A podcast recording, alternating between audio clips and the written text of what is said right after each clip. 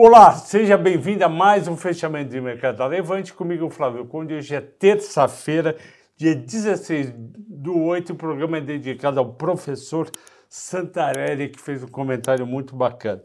O Bovespa começou levemente negativo, ia para o positivo, ia para o negativo, até que engatou uma alta, fechou com 0,43 de alta e um volume muito forte, o volume até agora marcado na Infomoney estava em 53 bilhões, lembrando que eu já tinha comentado isso há um mês atrás, quando o mercado estava xoxo lá embaixo, nos 96, 98 mil pontos, eu falei, volume baixo, 26 bi, tem que ir para 35, 40 para engatar. E realmente engatou, e de novo com dinheiro do estrangeiro. O Brasil não tem dinheiro suficiente para fazer o mercado subir muito. Então, o dinheiro estrangeiro está vendo, por quê?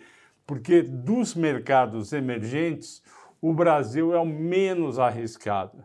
Então, a gente tem gente que brinca, brinca que a gente é o pior, menos pior entre os piores. Porque você olha Rússia, olha China, olha Argentina, México até está melhor, olha a Turquia e vira e fala: eu vou para o Brasil.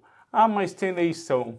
E daí tem eleição, não vai mudar muita coisa, seja quem continue ou quem entre, porque a limitação de gasto é razoável e a gente está entrando num. A gente já passou pelo pior, a gente aumentou os juros, os juros foram até 13,75, já tem projeção para o ano que vem de 11%. E o mercado, como eu falei ontem, ele sempre compra olhando o resultado daqui a nove meses a doze meses. Então não interessa que a Magalu teve um prejuízo, porque ela vai lá na frente recuperar. Agora, tem umas empresas que insistem no prejuízo e acabam sendo a mais vendida do dia, que foi o caso da Edux. Bom, eh, o Nasdaq menos 0,2, Dow Jones mais 0,6, o nosso dólar recuperou e fechou aqui a 5,14. Eu já vinha falando para vocês que o normal era voltar para o 5,15, que aquele 5,09, 5,06 foi da euforia de sexta-feira e parte da segunda-feira. E justamente por hoje ser um dia aqui nos Estados Unidos de nenhum grande evento macroeconômico, a subida de 6 centavos do dólar fez o quê? Fez com que os investidores fossem direto para as ações de exportadoras, que estava muito batida, vocês vão ver que todas subiram e compraram de novo Petrobras, o petróleo subiu, eu falei para vocês, para manterem Petrobras depois dos dividendos, ela já está quase R$ 2,50 acima dos dividendos, a base era R$ 29,58, está quase 32 e ela vai pagar um dividendo gordo no resultado do terceiro trimestre. Isso vai acontecer provavelmente em dezembro. Então mantenha as suas ações Petrobras.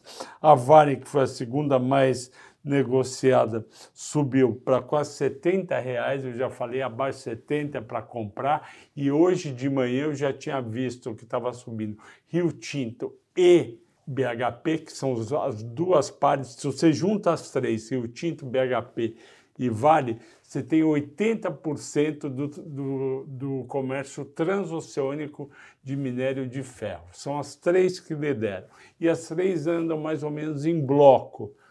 Todo dia de manhã eu olho como é que está andando o Rio Tinto e BHP, que a Vale tende a andar mais ou menos parecido, ceteris paribus, tudo que está aqui dentro. Se tiver algum fato muito importante aqui dentro ou da própria Vale, obviamente ela vai em direção eh, contrária. E outra coisa importante, de manhã, acho que na Infomoney e em outros veículos, estava dando que o, que o minério tinha caído 2, é, 0, acho que 0,80 a 106,30. Eu virei Falei aqui dentro, para a pessoa que pega o preço do minério, eu falei, está errado a queda.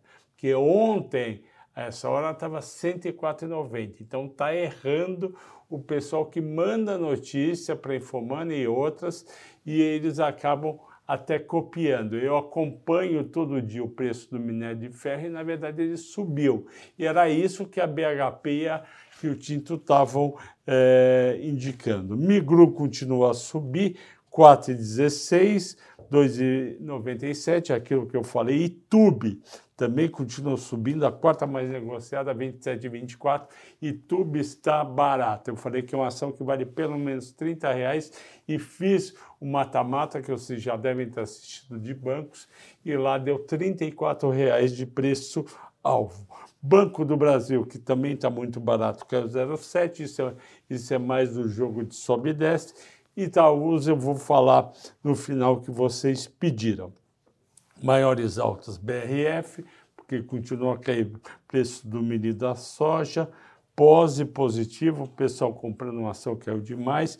Marfrig, JBS, maiores altas por conta do dólar mais alto. São empresas que trazem cerca de 75% do seu resultado do exterior. Se eu trago em dólar e o dólar está valendo menos, ela vale menos. Agora está valendo mais. Eu acho JBS e Marfrig baratas. IRB eu não acompanho de perto, subiu 3,8 hoje. E Dux caiu 11,80 por causa de prejuízo.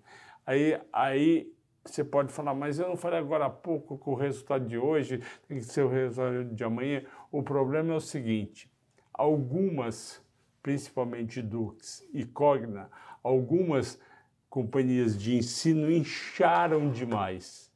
Ou seja, compraram gente demais, montaram uma empresa gigante, veio a pandemia, o EAD cresceu e eles estão com prédios vazios. Isso daí tem um custo e não é fácil de vender. E outra, o pessoal que analisa mais de perto a, a, os resultados das, da Edux não gostou do crescimento que ela mostrou.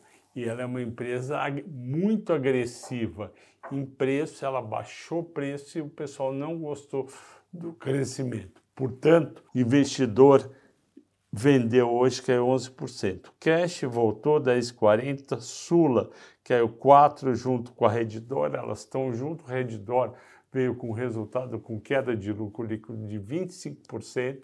Eu já tinha feito um mata-mata de Rapvida Sul América e Redditor, acho que não vale a pena ter. E Prio caiu quase 4% porque ela anunciou uma parada temporária de alguns dias da, do poço de Frade. Lembra, a Prio estava produzindo em média 32 mil barris por dia. Dona de Frade, o poço de Frade, começou a produzir, vai atingir 15 mil barris, provavelmente no fim do ano. Só que deu um probleminha, parou. Tem investidor que não gostou, eu acho que essa queda é exagerada. Vamos falar agora de Itaúsa e Caixa Seguridade. Eu vou dar um presente, vou falar de duas.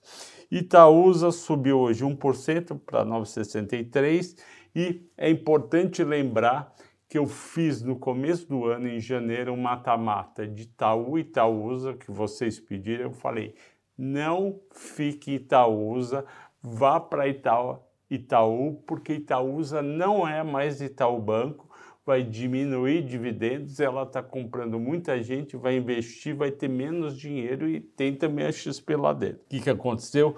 No ano até hoje, Itaúsa subiu 5,3% e Tube, né, Itaú, subiu 26,8%. Por quê? Porque comprar Itaúsa não é mais comprar Itaú. Então, os dois vão andar em, em, em direções, às vezes, diferentes, intensidade diferente. E ela diminuiu muito os dividendos, ela diminuiu muito os dividendos. O lucro líquido não recorrente caiu 12,5%, isso não aconteceu no Itaú. O retorno sobre o patrimônio líquido está em 18%, Itaú está em 20,6%, Itaú tem um retorno melhor e as despesas administrativas cresceram 40%. Uma holding não deve ter ser tão inchada para aumentar 40%. Eu não estou falando que eles estão inchados, mas eles tiveram provavelmente que fizer isso, fazer isso por conta dos novos investimentos, principalmente em Copa, NTS e AGA. Além disso, eles perderam dinheiro, se você faz, na parte de alpargatas, porque alpargatas caiu o valor de mercado bastante esse ano e também caiu o lucro líquido. Ok? A Dexco, que é a antiga Duratex, também caiu. Eu gosto do investimento de Copa. A EGA de saneamento eu também acho razoável e eles estão distribuindo menos dividendos. Hoje teve uma entrevista com o CEO da Itaúsa, o Setúbal, e, falou, e olha o que, que ele falou. Só devemos voltar ao patamar histórico de payout, ou seja, lucro dos é, dividendos e JCP sobre o lucro de 40% nos próximos três anos, ou seja, que sai em 2025. Então, me, você Continuando em Itaúsa, você vai perder na valorização em relação ao Banco e vai perder no payout, porque o payout dela vai ficar no mínimo, que é 25%, de Itaú vai ficar em 40% ou mais. Então, se você ainda tem Itaúsa, eu sei que tem muita gente que assiste este vídeo e gosta de Itaúsa, mas eu estou dando uma alternativa melhor. Você pode comparar pegando valorização e dividendos daqui a seis meses, daqui a um ano e meio, que a chance de Itaú ganhar de Itaúsa é muito grande. E agora, Caixa Seguridade, que eu prometi de bônus. A Caixa Seguridade bateu um super recorde de receita e lucro. As ações subiram bem no dia e isso foi por conta das associações que ela fez com outras seguradoras e ela teve esse baita desempenho. Para vocês terem uma ideia, o resultado em investimento em participações societárias cresceu do segundo TRI de 21 para o segundo TRI de 22, 50,5%. Também cresceu os negócios no Caixa Vida e Previdência, no Caixa Residencial e também no Prestamista, que é quem compra um apartamento, uma casa, faz,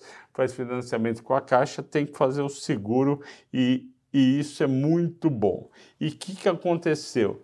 Eles conseguiram pular o lucro para 1 bilhão 237 milhões em seis meses. Foi um belo crescimento e o ROI dele, que é muito alto, de 45,5%. E aí, o que, que eu fiz, pessoal?